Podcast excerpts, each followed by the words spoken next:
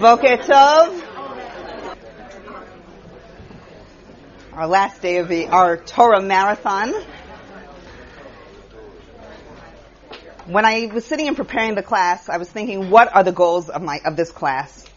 And I think the goal would be if after this class, at least some of you said, let's pull off the Abarbanel off the shelf and read it.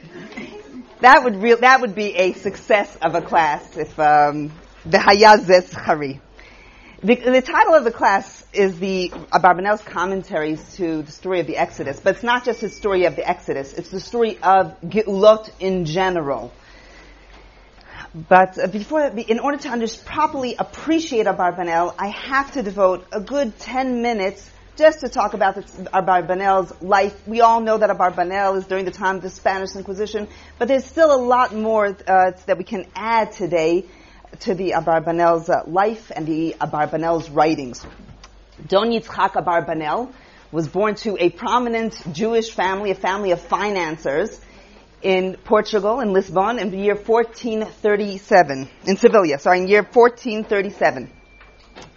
His father was the king's chief financier, and the Abarbanel would sit home and, and write. He wrote, he started his writings at a very young age, Perush on the Ramban, when he was uh, when he was a teenager.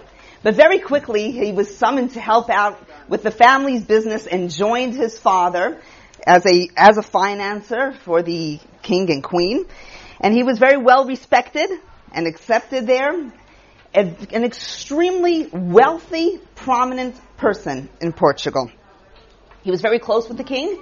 Unfortunately, this king uh, died at a young age, and his son took over. His son Juan took over. His son uh, decided to get rid of all of the nobility. And in a very short time period, his son Juan killed off eighty officials, and he summoned Abarbanel for a meeting. He said, I'd like to meet with you. On the, the Abarbanel describes this in his introduction to Sefer Melachim. On his way to this meeting, he's told, he receives a secret message, don't go to the meeting. There's there's only one outcome to this meeting, and that you're going to be murdered at this meeting. So he, that that then and there, he escapes the land of Portugal, leaving everything behind, his writings, his family, his assets, and he escapes to Spain. He describes this time period in his life as the worst time period in his lifetime. Little did he know that this time period, that his wor- the, the worst light time period is yet to come. And he starts to pick up the pieces. He says he all he has is the shirt on his back, and he has to pick up the pieces, start writing again. He had a, a large chunk of his commentary to Sefer Devarim had been written.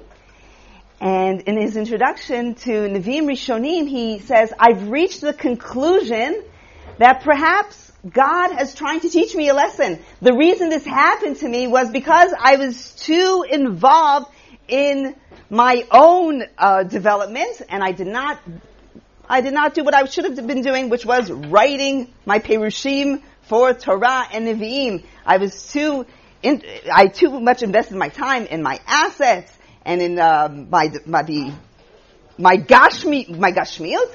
And therefore, I'm going to leave all that now, and I'm going to start writing commentaries. And he starts writing his Perushim for Yoshua Shoftim and Shmuel Beth, begins Sefer Melachim.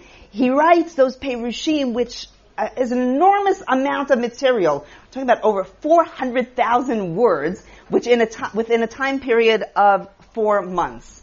Now, I don't know if any of you have written a, a, a doctorate before, but a doctorate is about three hundred thousand words, and it takes four to ten years. Um, so it's really, he just, he was a prolific writer with an unbelievable memory of the Abarbanel, which, uh, actually backfired at him a- after his lifetime, his memory, because he was accused of plagiarism. Because he, he memorized so many commentaries, but he didn't always remember whom he was quoting. So Yitzhak Arama, who, for, who Abarbanel learned a lot from, he quotes him at length. But he doesn't always quote him by name. And one of the possibilities, he simply did not, re- he maybe did not remember, he knew that he heard this idea, but not necessarily remember whom it was, b'shem me. So he writes, he writes a lot, but as he reaches the beginning of Sefer Melachim, he has to stop because he receives a very good job. He is asked to become the chief financier for the new up-and-coming kings of United Spain, Ferdinand and Isabella, and of course he accepts the job primarily not because it was, it's a good job, but he sees these opportunities as ways to help the Jewish people. So he accepts the job, and very quickly the Abarbanel becomes a, an important figure in Spain. He's quoted in various documents that are archived in Spain today. He appears in the arts. Um, and and he, he's an asset. He is an asset to the Spanish uh, kingdom. And, however, year fourteen ninety-two arrives nine years after he receives his job. And when he receives notice of the Jews being expelled of Spain, he goes to speak to the, first to the king and to beg of the king. And from that, we, that's a very good source that it, this whole idea of, exp, of expelling Jews really came from the queen. The king could have been, uh, perhaps been uh, persuaded not to expel the Jews of Spain. And he tells the, he offers the king a large amount of his own personal assets. And he says the king was was about to agree. Then the queen, Isabella, who he refers to, he calls Isabel, and in the story of and in the story of Kerem Navot and Isabel, it's very clear that he has his Isabel in mind. And his entire Perush of Sefer Melachim is going to take a turn when he realizes the uh, the tyranny and the cruelty which will be a result of uh, the kingship. So his, this uh, Isabel, uh, she says, enters, and she says, no, this is uh, for the sake of, you're willing to sell, she tells her husband, you're willing to sell your God for money, Mishal Betsa Kesef, and with that, the discussion between him and Fernand is closed, and he describes, uh, definitely it's a good reading for Tisha B'Av to read his introduction to Sefer Melachim, as well as his introduction to Sefer Yirmiyahu, where he describes the um, the, the Galut. I'm just going to read two lines. You don't have, I, I, as you, Abarbanel wrote a lot, and I'm only allowed to give you four source sheets. So, so I'm gonna, some of the sources I'm going to read out to you from my sheets, because I was allowed to print twenty. So, uh, what is that? Which books? Melachim and Yirmiyahu, his introductions. Abarbanel is one of the few commentators that wrote introductions, which we'll also discuss about his his commentators. So he writes, Uvashana Hachiit, is the ninth year since he's been working for them, Shnat Mizareh Yisrael. This is based on the pasuk in Sefer Yirmiyahu, Mizareh Yisrael Yekabtzem. Mizareh, God who scatters Yisrael. Mizareh, he also uses the Gimatria, is year seven five nine two, which is seven two five two, which is year fourteen ninety-two. Mizareh Yisrael, Lakad Melech Sfarad, Kol Malchut Granata. Vayomer Esav Bilibo. Esav, like all Amit, is viewed as the modern Christians of their time. The king of Granada, Fernand, wants to thank his God for the victory.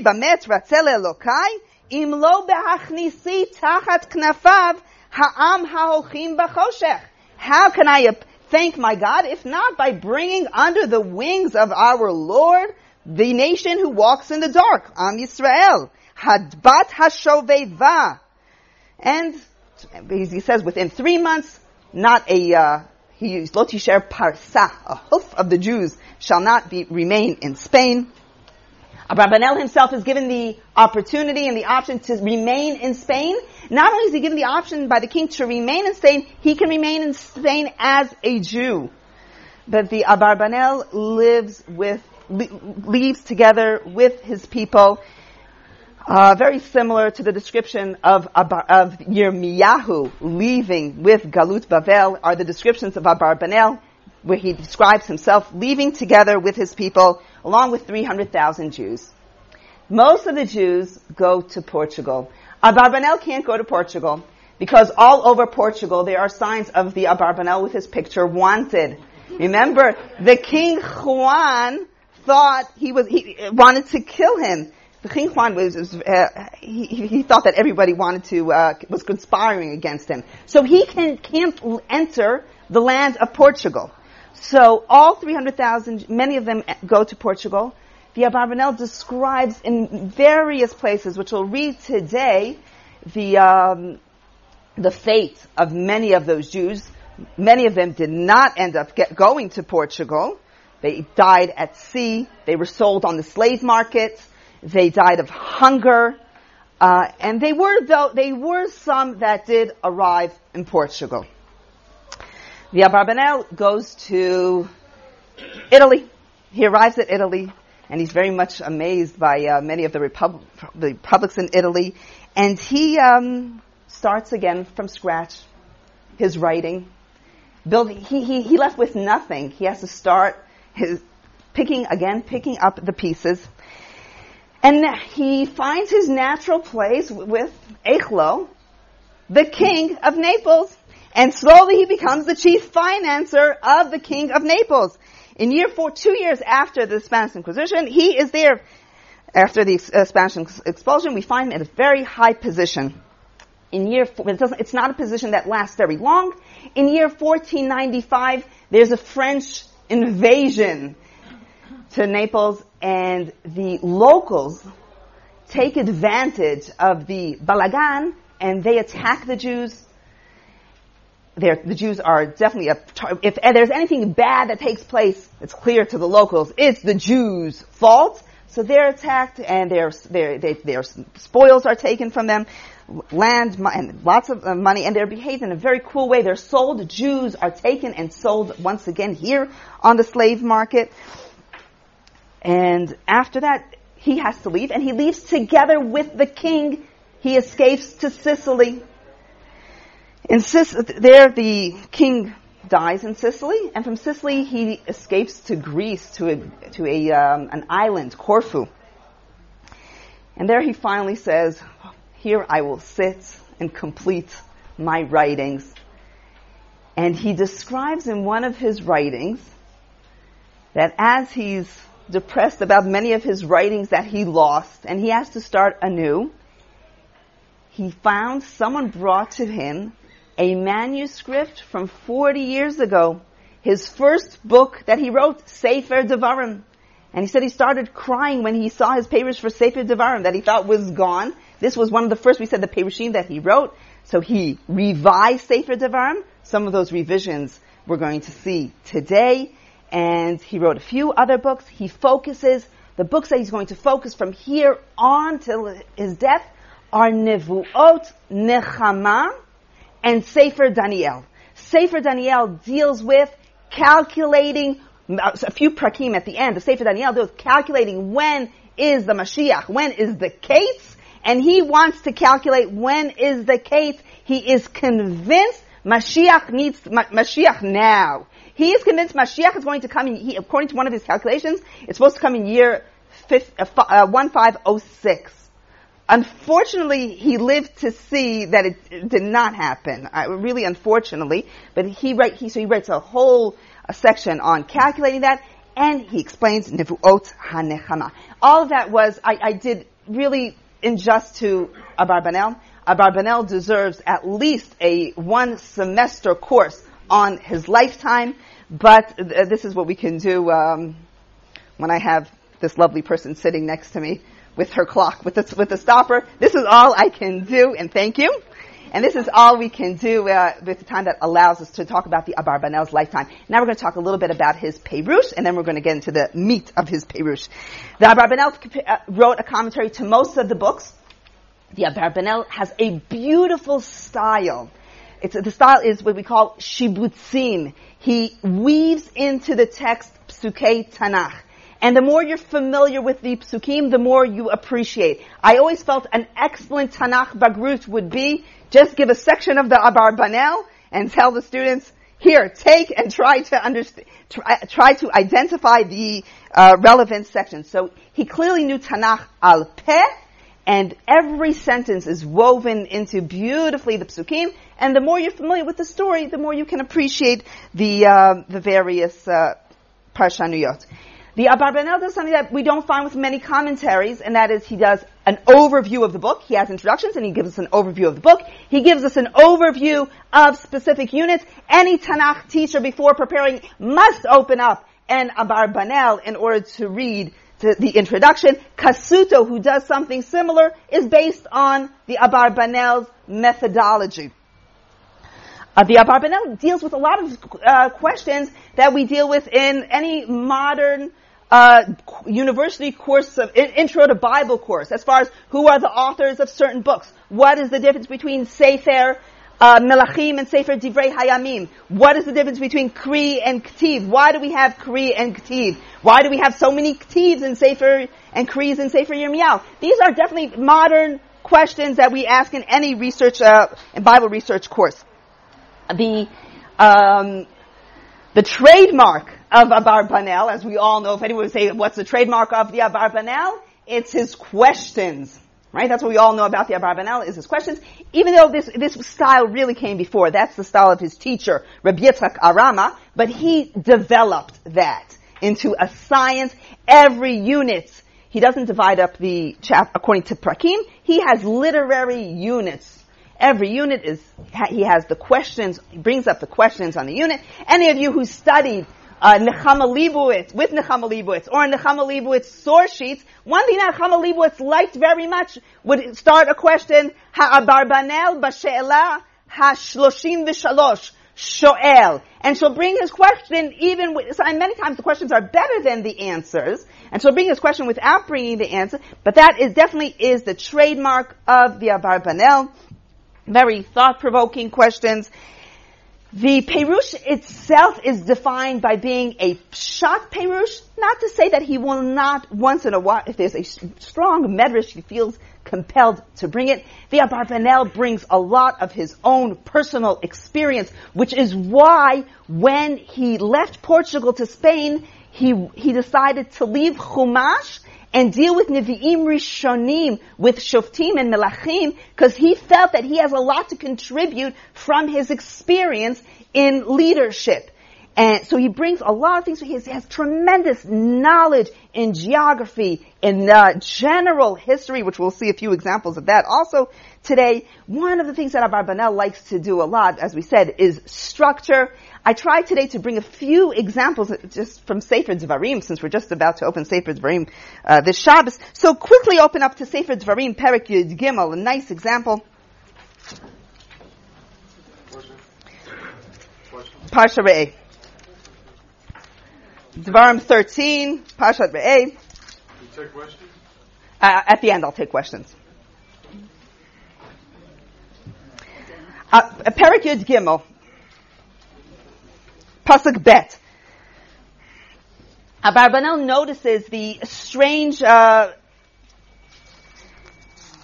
I would say, smichut parshiot. These, we have d- different sections here that seemingly have nothing in common to them. We first start out talking about Avodah Zarah, a city that worships Avodah, an individual that worships Avodah Zarah, a Navi Sheker we have here.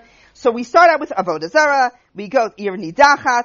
After that, Perek Yudaleh, chapter fourteen, deals with all the machalot asurot, the kosher animals, non-kosher animals. And then if we go to Perek Tetvav, towards the end of Perek Yudaleh, we have Maaser, we have Shmitat Ksafim, Perek, chapter fifteen, Pasuk Zion, we have Tzedakah, we have Pasuk Yudbet, Ha'anaka. So the Abarbanel says, what's the connection between, how did we get from Avodah Zarah to, if you have a slave, you have to send him off with a with a monetary gift, Ha'anaka. And in the middle of this, we have the treif animals. And he writes beautifully, this these sections are all based on the pasuk, Ve'ahavta et Hashem Elokecha, Bechol Levavcha, Uvechol Nafshecha, Uvechol Me'odecha. Bechol Livavcha are things that have to do with Emunah, Dvarim Shebalev. That's the Avodah Zarah. That would be parallel to this section of Avodah Zarah, the Navi Sheker. Bechol Nafshecha is things that is you put, you consume your body. That would be the Machalot Asurim. Bechol Meodecha. What do Chazal say? What is Meodecha? Mamoncha. Halachot that have to do with your money. And therefore we have all of the Shmitat Ksafim, Hatzakah, Ha'anakah. So that's one, just one nice idea of the Abarbanel. Clearly the Abarbanel in Sefer Devarim is very influenced by all the events. You remember we said he revised, he found this after in the year fifteen oh three, he, fa- he found the copy, and he's very much influenced, and he revised the Parak. Let's read something that, uh, beginning of Sefer Devarim. Open up to Devarim, Parak Dalid.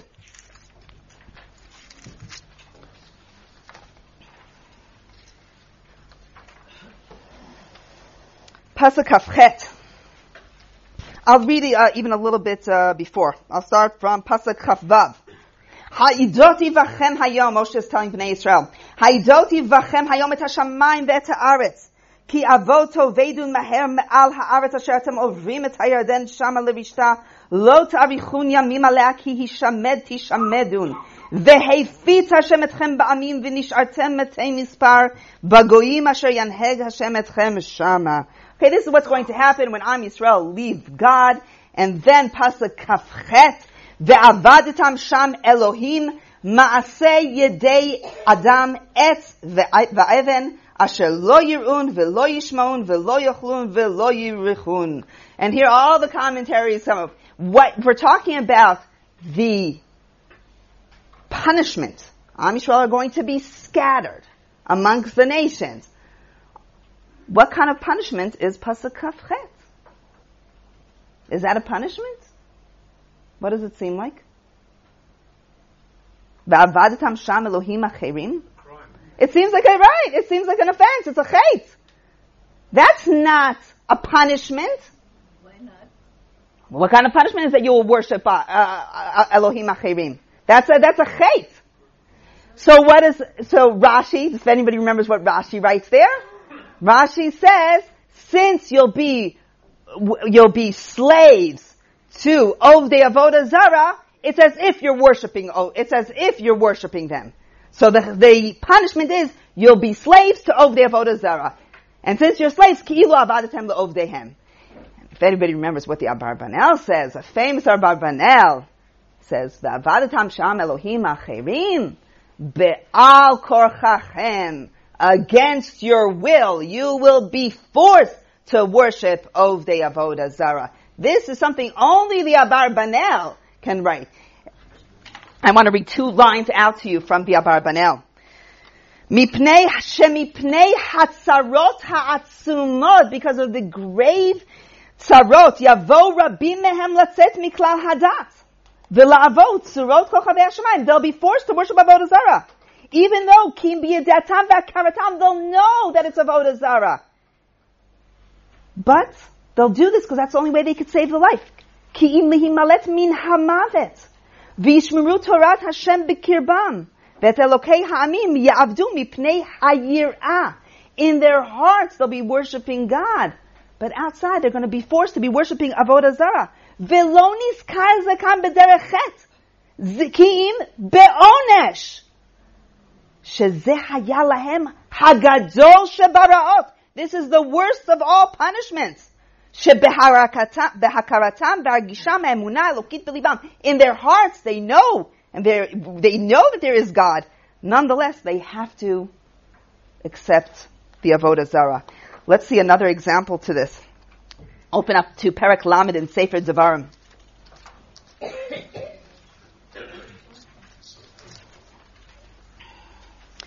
What we refer to as Parashat HaTshuvah, Devarim chapter thirty.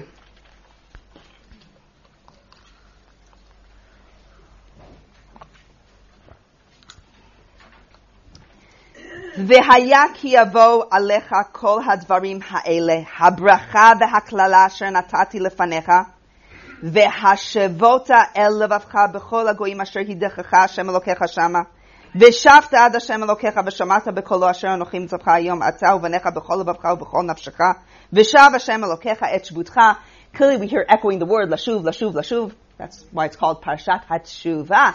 Abarbanel is bothered by this redundancy, and he explains these psukim beautifully. He says there are two types of tshuvot here. There's the tshuva pasuk aleph, vehashevota el levavcha. These are referring to the Maranos, he writes, that can only do tshuva balev, vehashevota el levavcha. Their tshuva is only balev. There's, then there are those who are not, who accepted upon, who are not Maranos. Those, v'shavta ad Hashem Elokecha, those who live a life as a Jew, they can actually come back full-heartedly to Hashem. V'shavta ad Hashem Elokecha. So the concept of the Maranos in Sefer Devarim really is a, appears over and over again. Um, a nice, a nice perush from this week's Parsha, actually, Parsha's Devarim. Let's open up to Parshas Devarim, Perek Aleph, the one of the, I think one of the most original commentaries of the Abarbanel, and sure you could say that about many of his uh, Perushim, is his Perush Techet Mei Meriva. All of you are from, uh, there, there are ten, fifteen different possibilities uh, that the Mepharshim bring as to what exactly was the Chet of Moshe. The Abarbanel brings a list of ten different ones. Shadal brings a list of fifteen. And oh, no, no one can really figure out. The bottom line is it's very vague. And the Abarbanel said it's not vague. It's very clear. There is no chet mei meriva. It's a different chet. Open up to Devarim, Perek Aleph, Pasuk Lamed Daled. After describing chet hameraglim, Moshe tells Am Yisrael, "Vayishma Hashem et kol dibrechem, vayiktsov vayishava le'emor, im yireh ish ba'anashim ha'ele hador hara hazeh et ha'aretz ha'tova asher nishbati latet la'avotechem, zulati Kalev ben Yefune hu yirena velo eten et ha'aretz asher derach ba ulevanav ya'an asher mileh acharei Hashem. Gam bi tanaf Hashem biglalchem le'emor, gam ata lo tavo sham. Yehoshua binun ha'omed lefanecha hu yavo shama oto chazek." According to the Abarbanel, and this I think today has become more and more an accepted opinion, the, the, the opinion of Abarbanel, Moshe Rabbeinu did not go into Eretz Yisrael because of his share in Chet Hameraglim. And the Abarbanel writes at length, it would have been inappropriate for Moshe to enter Eretz Yisrael if the entire nation that he led did not enter. That the Manhig should go in? And that he also has a share in the Chet. Perhaps those leading questions. Hatovahi, Imra'ah. Those leading questions that Moshe asked. And the Abarbanel said, he did have good intentions. Nonetheless, Nimshach mizeh mashe nimshach, writes the Abarbanel. The result is the result that, that what happened happened from those questions. So he had a share in Chet HaMeraglim. Then why not write clearly that he doesn't go in? Because then you would have lost a little bit of perspective. You would have thought that his chet is as severe as the chet of the people. And therefore, he's going to be punished, that he won't be going in, but we're not going to put it within the same t- at the same place where we punish all of Am Yisrael. Because it's not a lack of emunah. Moshe did believe. And it's not a lack of ahavat Eretz Yisrael. No, no one loved Eretz Yisrael more than Moshe Rabbeinu. But he still, Zelo min hadin, that he should go in when the entire nation is not going in. How are we, but we will find out later that that's the reason. And that's where we find out here when we're talking about Chet HaMeraglim. And how come Aaron doesn't go in? Same thing, Moshe will, writes the Abarbanel.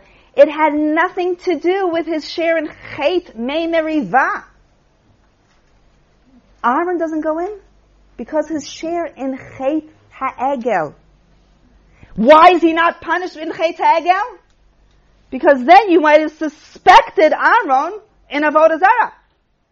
And Aaron did try to prevent the Avodah Zarah. He tried to do the right thing to prevent. However, what is the Bible going to write? Nimshach mizeh mashe nimshach. The result was that there was a chet. And let's just see this also in Sefer Devarim, so you'll have lots of Divrei Torah over the next few weeks. Sefer Devarim, Perek Tet.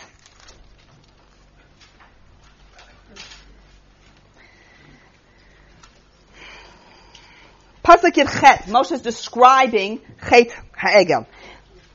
Yeah, chapter nine, verse eighteen. Perek Tet, Pasuk in Chet. Va'etznapa lifnei Hashem karishona arba'im yom ve'arba'im laila. Lechem lo achalti u'mayim lo shatiti al kol chatatechem asher chatatem la'asot hara b'nei Hashem lach'iso. So Moshe says, I went out forty days, I davened.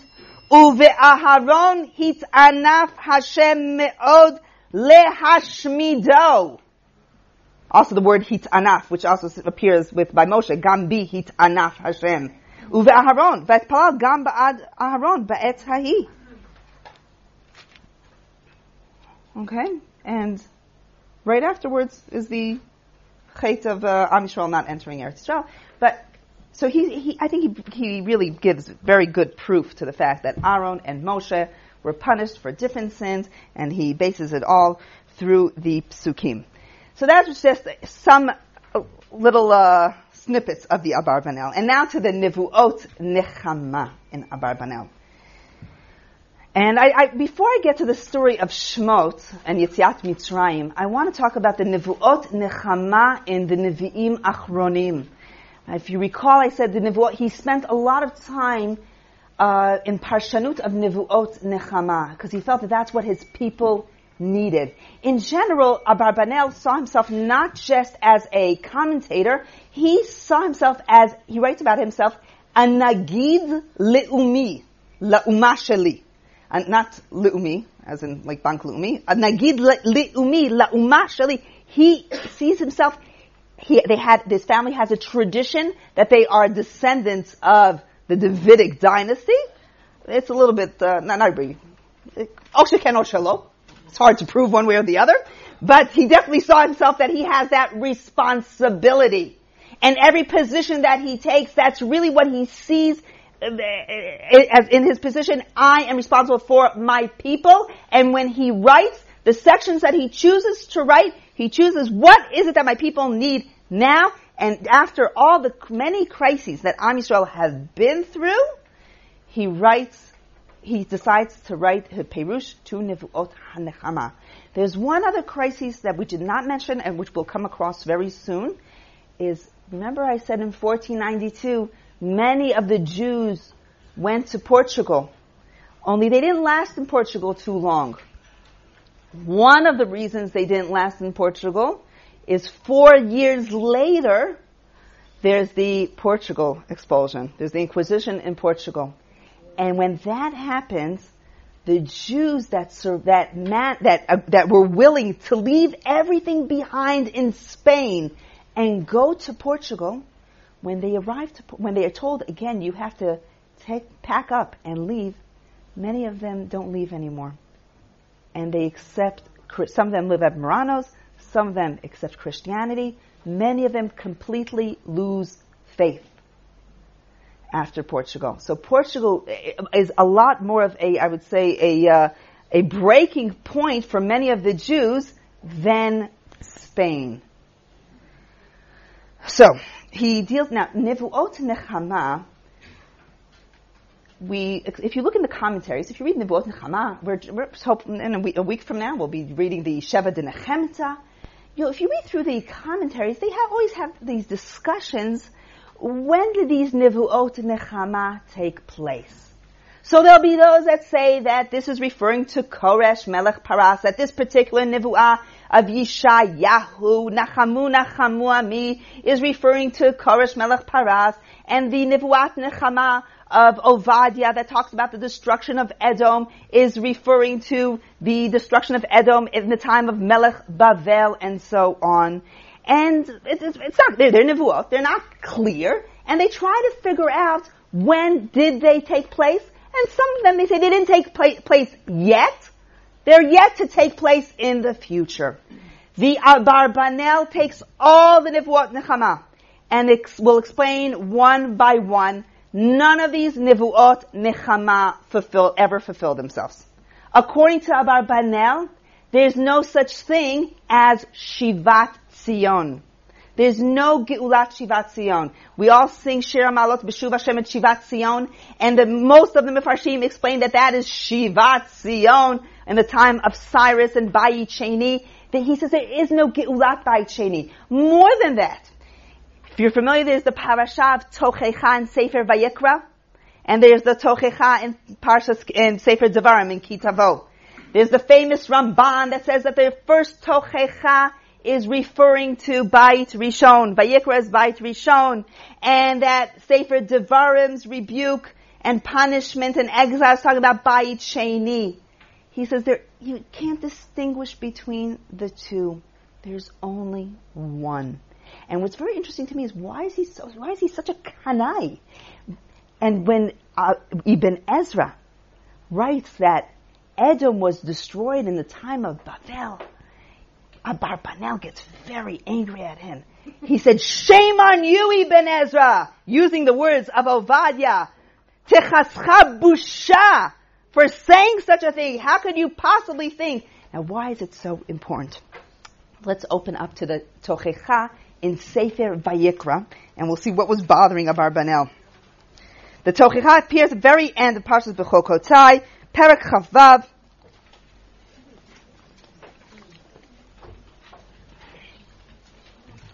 How does the Tochecha, that whole, you know, that, that section that we read very quietly and uh, quickly, let's read verse um, thirty-eight. "Ve'avadetem bagoyim ve'achla etchem eretz oyvechem ve'anisharim bechem yimaku be'avonam ve'aratzot oyvechem ve'af be'avonot abotam itam yimaku." And then Pasuk Mem Daled.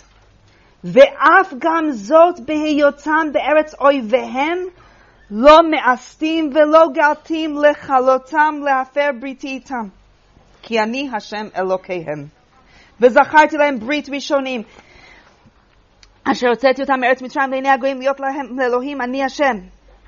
How does the brit, how does the Tochecha end? With hope. There's the brit. How does the Tochecha end Parash in Sefer Devarim Kitavo, Devarim chapter twenty-eight end? Devarim chapter twenty-eight, verse. I'm just starting from the end. I, you know, I'm going to start from verse sixty-four because it's an interesting verse, we, which we just mentioned here in a different context. We just read that passage in the beginning of Devarim. He brings the same thing here. You'll find no rest.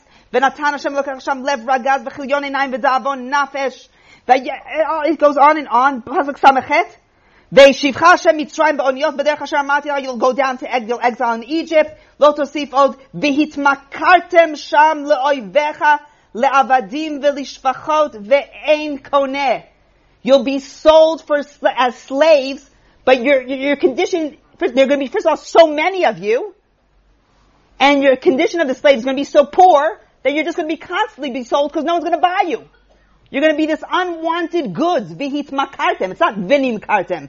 Vinim kartem means that there's a seller and there's a buyer. V'hit makartem, you're going to be on the market all the time and no one's going to buy you. Ve'ein koneh. How does this end? That's the end. So the Christians really went to town with this because they said, Beit Rishon, there was Geula and there was Nechama. Beit Sheni, there is no Geula after Beit Sheni. And the Christians explained all of the Nevuot Nechama that referred to Am Yisrael as Nevuot that fulfilled themselves. Those were all the Nevuot that, when you talk about Nachamu, Nachamu, those were all Nevuot that fulfilled. B'shuv Hashem et Shivat Zion, that happened already. Abarbanel wants to give his people hope. And therefore he says, no, none of them happened yet. None of these Nevuot were fulfilled. He wants to make it very clear. You know, when you have a parshan that says, well, maybe this is here, maybe this did was filled, maybe this wasn't, this was Beit Rishon, Beit Sheni, that's no, that people want to hear something very clear-cut. And he makes it very clear-cut, and he'll go one by one. All the Nevuot, Nechama, were all, were all, were not, none of them were yet to be fulfilled. He says, do you call Shivat Zion a Geulah?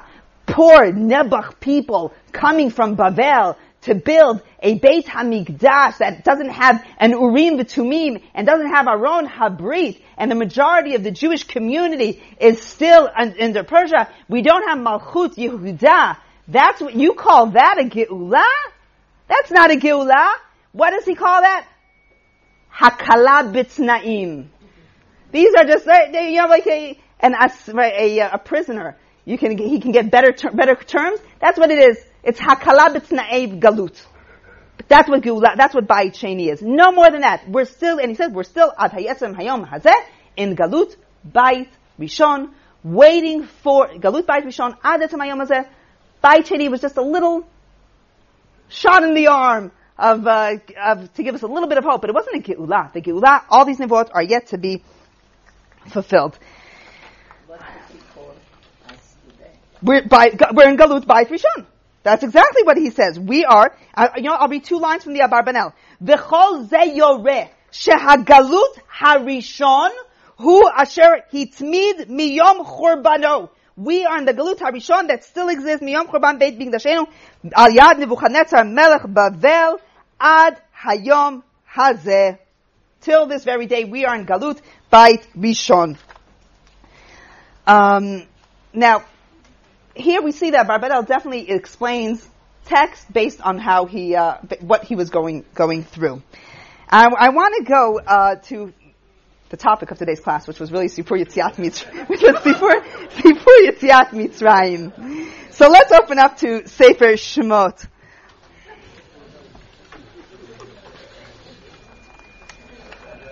The beginning of Sefer Shemot. And Sefer Shemot is really a, a, um, a fascinating, uh, he has a fascinating Perushim on Sefer Shemot. Some of the revolutionary ones, which you're, I'm sure you're all familiar, but you might not be aware that they are, there are, it's the Abarbanel, the famous Perush of the Meyaldot. Right? Today we're all taught that the Meyaldot were not necessarily Shifra and Puah, and not necessarily Jewish women, and he's the first one to say that they were Mitzrayot. They were the the midwives of the Ivriot. It says Paro wouldn't ask Jewish women to kill off Jews. He, of course, he wouldn't trust them.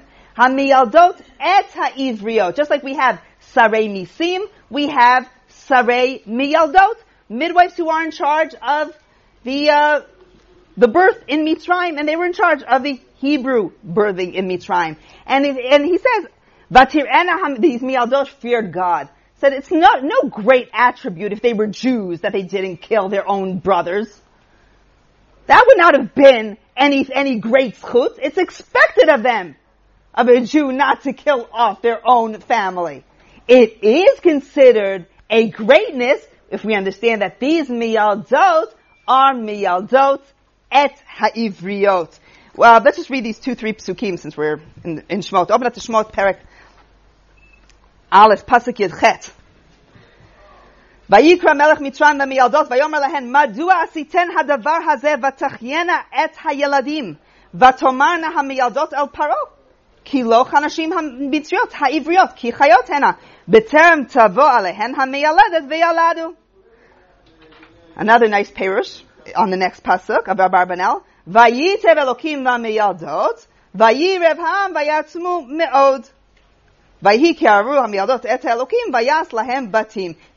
are not written in a very coherent way. What exactly is the reward? And we have to try to get Rashi out of our mind. Sometimes we almost think Rashi is the is, is the pshat. But here it says, Vayitev, he just reads the pasuk. Vayitev Elokim lameyaldot. Vayirev ha'am vayatzmu me'od. What is the hatava? It doesn't say anything that the hatava is the, that God gives them houses of malchut and kunah. See Rashi. What is the kindness? That they were successful in what they attempted to do. But also more than that, if there are a lot of children, what does that mean to these Egyptian meyaldot? Business is booming. That's what he says. Vayitzev Elokim lamiyadot. And what is their sachar? Vayirevham vayatzmu meod. Vayhiki yaru miyadot et haElokim vayas lahem batim. Now, it doesn't, what does it mean vayas lahem batim? It's not talking about God. God's reward was mentioned in the previous pasuk. What does it say vayas lahem batim? It says the women, the women were just telling Paro, these women give birth all over the place. Ki chayot henna, by the time I get there. So what does Paro say? We're going to build the first laniado, Beit Cholim Leyoldot, in Mitzrayim. We're going to build the Beit Yoldot. Vayhi ki aru hamiyaldot et Elohim. Since these miyaldot are not listening to Paro, and they fear God, therefore what? Vayas lahem batim. He makes birthing homes, writes the Abarbanel. Vayas lahem. And uh, if any of you were in my class yesterday, we spoke about Yirat Elohim. Yesterday, that meant basic moral behavior. As in the Parshanuyot of the uh, Makot, another paper said everybody, everybody quotes in their um, Seder, is the famous Perush of the Abarbanel of dividing up the ten Makot into three categories. The Tzach, Adash, Be'achav. The Abarbanel says, what Rabbi Yehuda is not just trying to be uh, cute here. If you could remember ten makas, you could remember. You don't have to give uh, Rashi Tevot, Ditzach, Adash, Be'achav to help us remember the makos. And the very famous Perush for this is that it's really three different categories. The first category, Ditzach, Dans Fardei Akinin, was to prove the existence of God. I'm going through this very quick because there's just not, not too much time, is to prove the existence of God. The next category of, of Ditz, Adash is to prove God's ability to, uh, to intervene, the Hashgacha. And the third category is God's ability to create. I do want to point out something fascinating in the Abarbanel's commentary to Makat Tzfardeya. According to the Abarbanel, the Tzfardeya is not from the family of Kermit the Frog. Now, what I find this interesting is the historical, the history and the geography that the Abarbanel brings here. Now, this you do have already on your source sheets. If you look on source number three, Vata'al HaTzfardeya.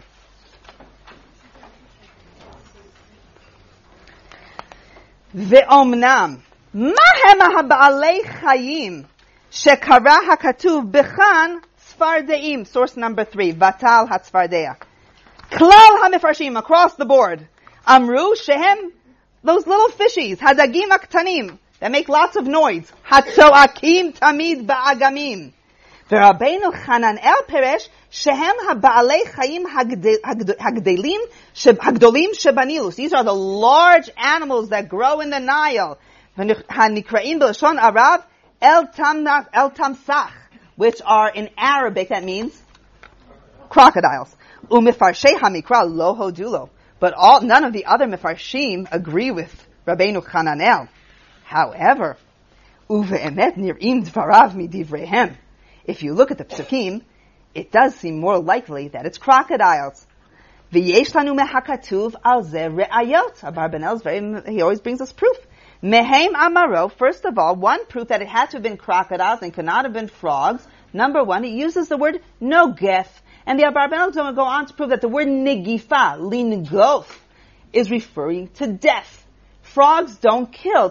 Frogs are a bit of an inconvenience, a disturbance, but it's that's I mean, when he reads the word nogef, hina nochi nogef et kol gvucha b'tzfardeim v'lo ya'amer l'shon negifa ela b'makot sheyesh bahen mita, unless there's death. Kemo ve'avar Hashem lingof et mitzrayim v'hadagim haktanim atzoakim inam emitim. The little fish don't kill, the little frogs v'adam v'lo nogfim bahem v'lachen hu mechuyav sheyat tzfardeya shezachra haTorah mi shedarko lingof ulehamik. And in Tehillim, in Perek Ayin Chet, where we have all of Jewish history in one chapter, it says that about the Tzfardeya, Vatashchitem. Hashchata is also just a, a disturbance. Hashchata is destruction. Shashchata imita. Kenema hineni mashchitam et ha'aretz. Like that in the Mabul. Ve'ele hatzfardeim yotzim minilus az levakesh ochel nafsham. Shemini ba'ashat hayeor lo hayu yicholim litparnes mehadagim. Because the stench of the yeor, the fish, died, and the crocodiles could, had no food, So they had to go on to dry land. Until this very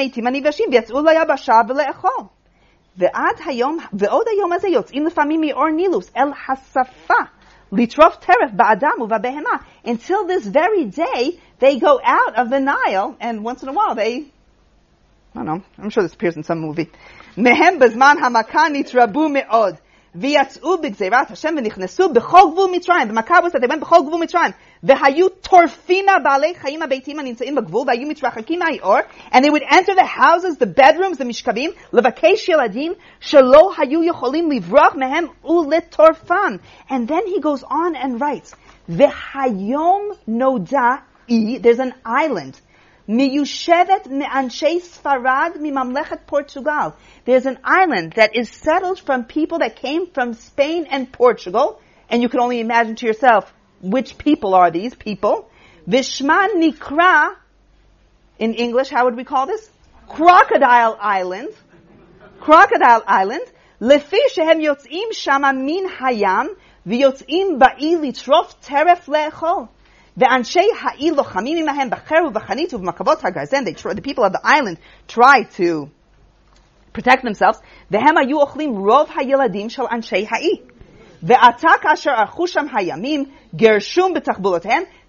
successfully managed to get rid of the crocodiles, crocodiles,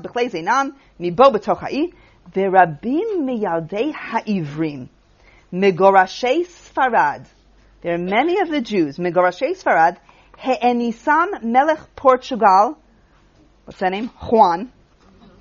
Juan, la'avor al datam, shalachotam shama ze arba'asre shana. Kulam yeladim asher ein b'hem kol mum zchamim nekevot, yoter me'alfayim nefashot. Ukvar paru v'rabu sham, v'rov ha'i miyushevet mehem. V'ha'i azot, if you want to know where it is, netuya mehakav hashaveh me'at.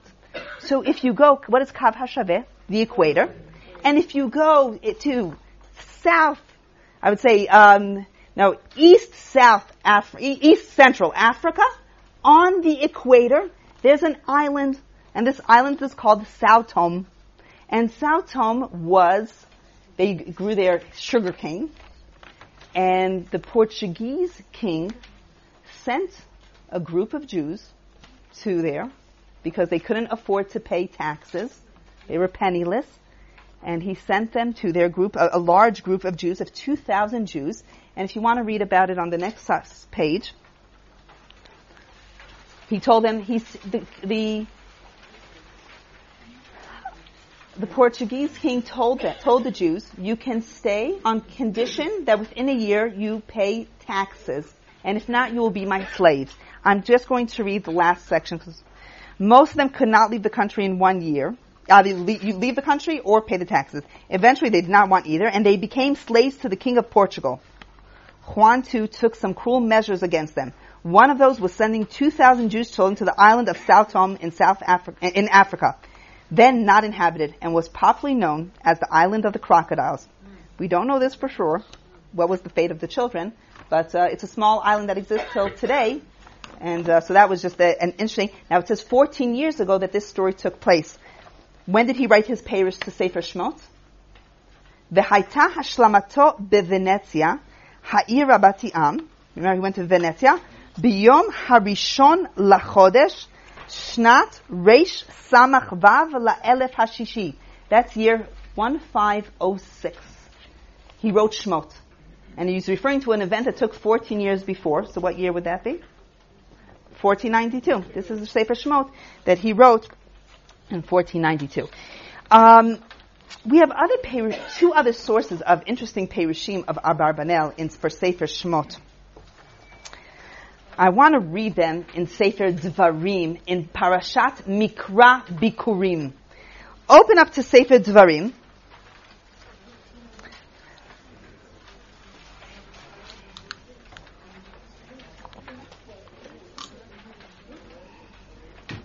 Devarim Perek Kafvav.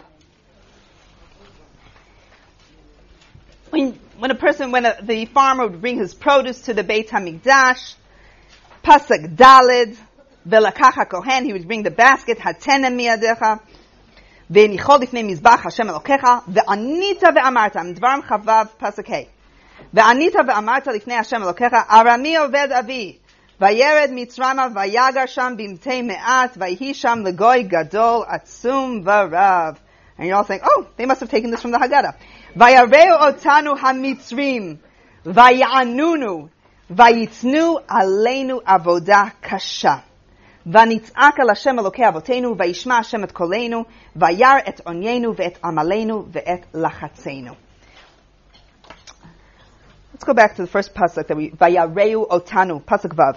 ויראו אותנו המצרים, ויענונו, ויתנו עלינו עבודה קשה. I want to read the Abarbanel's Perush on this, the first source that you have on your source sheet. Vayareu Otanu Hamitzrim. Source number one. Perush Abarbanel.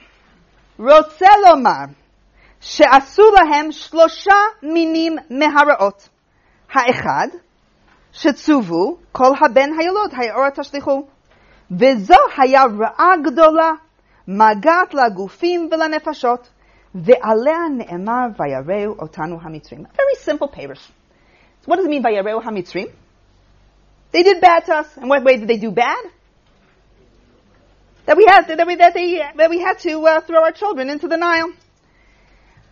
I find that parish interesting because I want to compare it to his parish in Zevach Pesach, where he takes the same psukim, the parish to the Haggadah, the same psukim, which I would expect the commentator to explain these psukim in an ex- identical way. But he explains it very differently. A perush that you also might be very familiar with, but not know that it's Abarbanel. Read his perush Zevach Pesach. Vayareu otanu hamitzrim, kamo shene'amar hava nitchakma lo. On the words Vayareu otanu hamitzrim, the Abarbanel writes, Ki hamitzriyim chashdu, shechashdu et bnei Yisrael, le'anashim ra'im v'chatzaim. In the Perush to the Haggadah, he explains, Vayareu otanu. It doesn't say Vayareu lanu. Vayareu lanu means they would do bad to us. Vayareu otanu, says Abarbanel, they made us seem bad. They made us look bad. Vayareu otanu. Chashdu. What is chashdu? They suspected us to be evil people. Ki'im heyotam zera berach Hashem. Even though they were a righteous people, the avla lo nimtza bisfatav. Bechol zot natnu otanu kemeraglim et haaretz, kederech hakoshrim hamordim hamitpartzim be'adoneihem. They th- thought us as we were a fifth column. They thought us as if we wanted to destroy the destroy the, the economy, that we were bad for Spain or Egypt or whatever you want to write here. Do you see how his perush for the Haggadah is very different than his perush for the Chumash? How, how, let's read another example for this. Let's go to, back to the Pesukim, Pasuk Chavav, Perek Chavav in the Chumash, Pasuk Zayin, Vanitz'ak al Hashem Elokei Avotenu, Vayishma Hashem et Kolenu, Vayar, God saw our affliction, our amal, and our lachatz, ve'et lachatzenu. Source number two. Abarbanel. What is onyenu? Vayar et onyam. Shehi avodat hamelech, kamo shezacharti. He saw onyam is that we had, we were slaves, we were working very hard. Et amalam. Shehem habanim, kedat hamidrash. That we were raising children and then we had to, uh, and then the children were taken away. What is lachatzenu, the Abarbanel? Et lachatzam. Shayu Amitrim, Klal Ham, Lochatzim Otam. You don't explain a word by using the same word, Abarbanel, but he did. Shayu Lachatzenu was Lachatzenu, Shayu Mitzrayim Lochatzim Otam. What does that mean, Lochatzim? Oppress them, pressure them. What does he write on his Perush Zevach Pesach? Ve'et Lachatzenu. Ulai haya halachatz vehadochak. Shehayu osim hamitzrim liyisrael. Kedei she'yavdu et Eloheihem. What was the lachatz in the dochak? It is, it is, I would say, spiritual lachatz to worship their gods. Now, he writes ulai. I'm sure that that's not the spiritual lachatz that they felt. When it says in the Chumash, alachatzenu, it's physical pressure. Abarbanel does not explain it that way. It is the, he sees it from his eyes of someone who's undergoing a shi'abud and galut. And his eyes, what would lachas be? He wants to understand, what, if I want to understand Yetziat Mitzrayim, I want to take it to my time. What is lachas? To worship their gods. Another explanation. V'hanachon etzli, sheshloshet ele, shenizkeru bapasuk, vayar et onyenu, et amalenu, ve'et lachatzenu, ra'a tugat levavam beprishut derech eretz. Uve'amal shmirat benehem v'astaram. He saw the anguish of hiding. The hiding is something important. Living in hiding.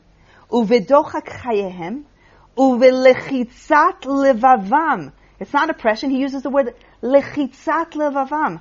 I would just maybe use this as psychological torture. Mipnei chamat hamatzik. And here's this line, a, fa- a really fascinating line. Ki hatugot vehatzarot hanafshiyot hem yoter kashot me'agufaniot. What do you say? This, the mental affliction is so much more worse than the labor. In Mitzrayim, they did have labor. Now he's trying to explain what his Mitzrayim is. God saw them, their, what their body's going through. Now why does the Abarbanel explain it differently in the Haggadah and the story of Yetziat Mitzrayim, and in the Chumash is explained differently? Number one, there's two, there are two different purposes.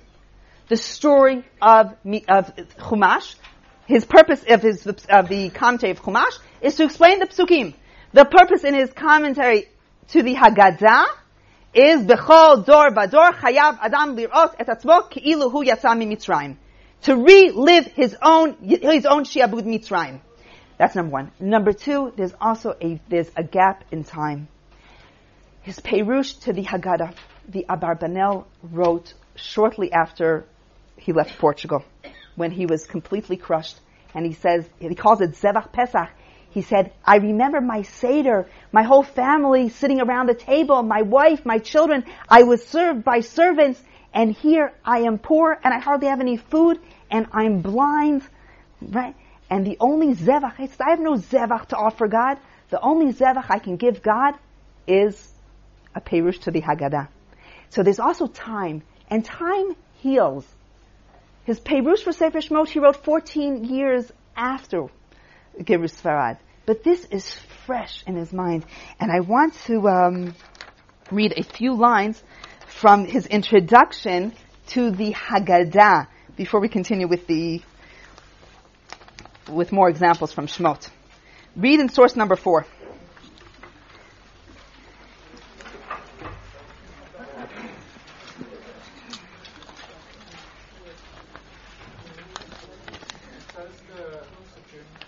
What is that?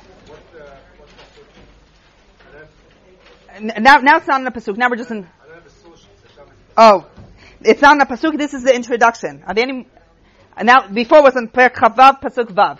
Devarim Chavav Vav, and now we're in source number four. On his introduction to Zevach Pesach, a, a really a wonderful perush to the Haggadah. Ki hinei ha'adon Hashem tzvakot, chashav lehashchit chomat bat Sion, galut Yerushalayim asher b'Sfarad. Those of you who are tuned to the sources where you have a combination here of Eicha and Sefer Ovadia, God is the enemy. Chashav la'ashchit chomat bat Zion, galut Yerushalayim asher b'Sfarad. Haya Hashem, listen to this. Ke'oyev lehashmid laharog ule'abed et kol haYehudim. Right? Taken from the Megillah, but only God is the enemy, not Haman. God is the enemy. V'shalach b'mcharon apo evra v'zam v'tzara mishlachat. What's the end of the pasuk? Malachim ra'im. Here it's mishlachat. Melachim, evil kings. God sends evil kings. Mechablim. Vayisa ha'am in Egypt. How do they leave Mitzrayim? Et betseikam al shichmam. In Mitzrayim they leave with the batseik on their shechem. Here what do they leave? With their sorrows. Et mitsukam el shichmam besimotam tsarot. I think one of the most horrifying sentences is the next sentence. Ki ra'iti Elohim panim el panim Nilcham be'amo chevel nachalato. What I've seen is God fighting his people. The people want to be Jewish, and God is not allowing them. Va'iti Elohim nilcham panim ufanim. And in a couple of days, hopefully we will be celebrating t- uh, t- uh, Tisha B'Av, but they have many keynotes that are written for Geirus Farad, which are very similar to the keynote. Why, God, how could you have done this to us? How does the pasuk end? Here, there is no good ending to that pasuk. El midbar amim. Va'ani b'toch ha'golah. Avarnu me'evra, geva malon lanu, taken from Yeshayahu, charda harama, uve'adirim mishberei yam, banu l'malchut, Naples, not Polish, v'shuva v'nachat nitkabalnu. Remember, he escaped from Spain, he went to Naples, he couldn't go to Portugal. Amarti ataya chiv Hashem lanu. I said, ah, baruch Hashem, I've arrived, el ha'menucha ve'el ha'nachala, and I was successful there, I started to rebuild my life. Ki chanani elokim, Shama umikni paratz ba'aretz asiti li yad vashem kakdoshim asher ba'aretz shema habanim banai hatzon soni beiti beitvad l'chachamim. Slowly I built myself up. However, kishilo Yerushalayim v'Yehuda nafal. After the destruction of Shiloh, the destruction of Yerushalayim, after the destruction of Spain, here is the destruction in Na- Naples. Gam asher nasnu le'ezra lo hunach lanu. Here's psukim taken from the Klala. Remember the French invasion to Naples. Remember I told you the locals, they were, they were cruel. The locals, Anshei's dome.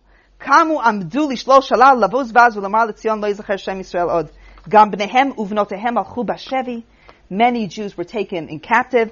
Einehem ro'ot le'ein le'el yadam, taken from the Tochecha. The Rabim Amei Haaretz. Does anybody know if I would just start the pasuk? Where is it taken from? Mit Yahadim, right? Taken from the Megillah. Rabim Amei Haaretz Mit Yahadim. What does it say here? The Rabim Amei Haaretz. The opposite of Mit Yahadim. Avru Torot Chalfu Chok. They've left Judaism. Uva'u Bamayim Hazeidonim. Baptism. And then he goes on to say that I have nothing left. I'm going to the second section. Kizakanti mihiyot leish, azavani kochi. Take it from the Naomi. Ve'ineni elai kitmol shishom. I can hardly see. Kishacha le'afar nafshi. I was down in the pit. Amarti nigzarti. I thought that was it. God, I, I, I, I'm cut off from this life. Dibarti ani el libi. Lama tiei keish nidham ocholem chalom. Why should you be, in modern English, shell shock? Lama tamut beloy techa, mai tamacha, and this, if, if, in three lines, this encapsulates the life of Abarbanel. Ma yiten lecha, ma yosif lecha, ki tizkerena harishonot. It's not going to help to mourn over the past. Get a grip on your life. Mad chaval al davdin, chaval what we lost, but, kum, get up, chaval, madwa v'yalav revot, tzadiku Hashem, simna kavod la Hashem, Uvetorato ehege. The last two lines of this section. Amarti eit la'asot la'Hashem peirush ba'agadot ha'pesach mekif binyanei ha'galut sibotav. I want to explain the the the the uh, the um the Haggadah. Explain the galut. Explain the the geula. Ve'ekra shem ha'ma'amar hazeh zevach pesach kihu zivchei elokim miruach nishbara. This is my offering that I can offer a broken spirit. Explain the galut and the geula. The next section, which we'll just have time to read two or three lines from, is B'chol dor vador chayav adam lirot et atzmo keilu hu yatsa mimitzrayim. And now we, are, we really understand so clearly why he explained these sections in the Haggadah differently. This is his Yitziat Mitzrayim. And he says, I've been asked, he writes, we don't, you don't have the question here, how can we say, B'chol dor, how can we say, um, ilu lo hotzianu mimitzrayim? Says, I ra- the Abarbanel says, I'd rather be in Mitzrayim. He says, I'd rather be in Mitzrayim. Hare anu vanenu. He says, I'd rather, says, what we went through in Mitzrayim is not as bad as what we're going, can't be as bad as what we're going through today. And then he writes, if you're alive today to say that, then you've had a miracle. He says, every, and then you've had a miracle and you have to have your own Yetziat Mitzrayim. He says, you had your own, if you survived the, the sea, and you didn't die at shipwreck, you had your own Kriyat Yamsuf. You had your own you had your own Nisim. Um, let's just go to the last section on the Pirkei Tehillah at the end. One of the Pirkei Tehillah, Yasor Yisrani Ya Vilamavet Lo Netanani. I just want to read the last three, three, three lines here. Ulefi Shera'ah HaMishorer Beruach HaKodesh. He who wrote the Tehillim envisioned in Ruach HaKodesh that a time will come Sheipol Safek Gadol B'Vavot HaAnashim Im Yisrael Yitamu Bagalut Mitoch Tzaroteihem. People will start questioning, will Am Yisrael continue to exist? Lachen utzrach lomar kemaftiach umedaber b'shem ha'uma lo amut ki echyev asaper masaya v'tzono lamar. I will not die. Yasor, we are going to undergo through many yisurim. Yasor yisraniya. Yes, we undergo many yisurim. Aval tamid echyev ve'etzapeh teshuat Hashem ve'afal pishit kefuni tzarot lo tieh complete destruction ki yasor yisraniya. Velamaves lo netanani. It is bemet a story of someone who can fall and get up. Sheva yipol vakam. And that's the animal.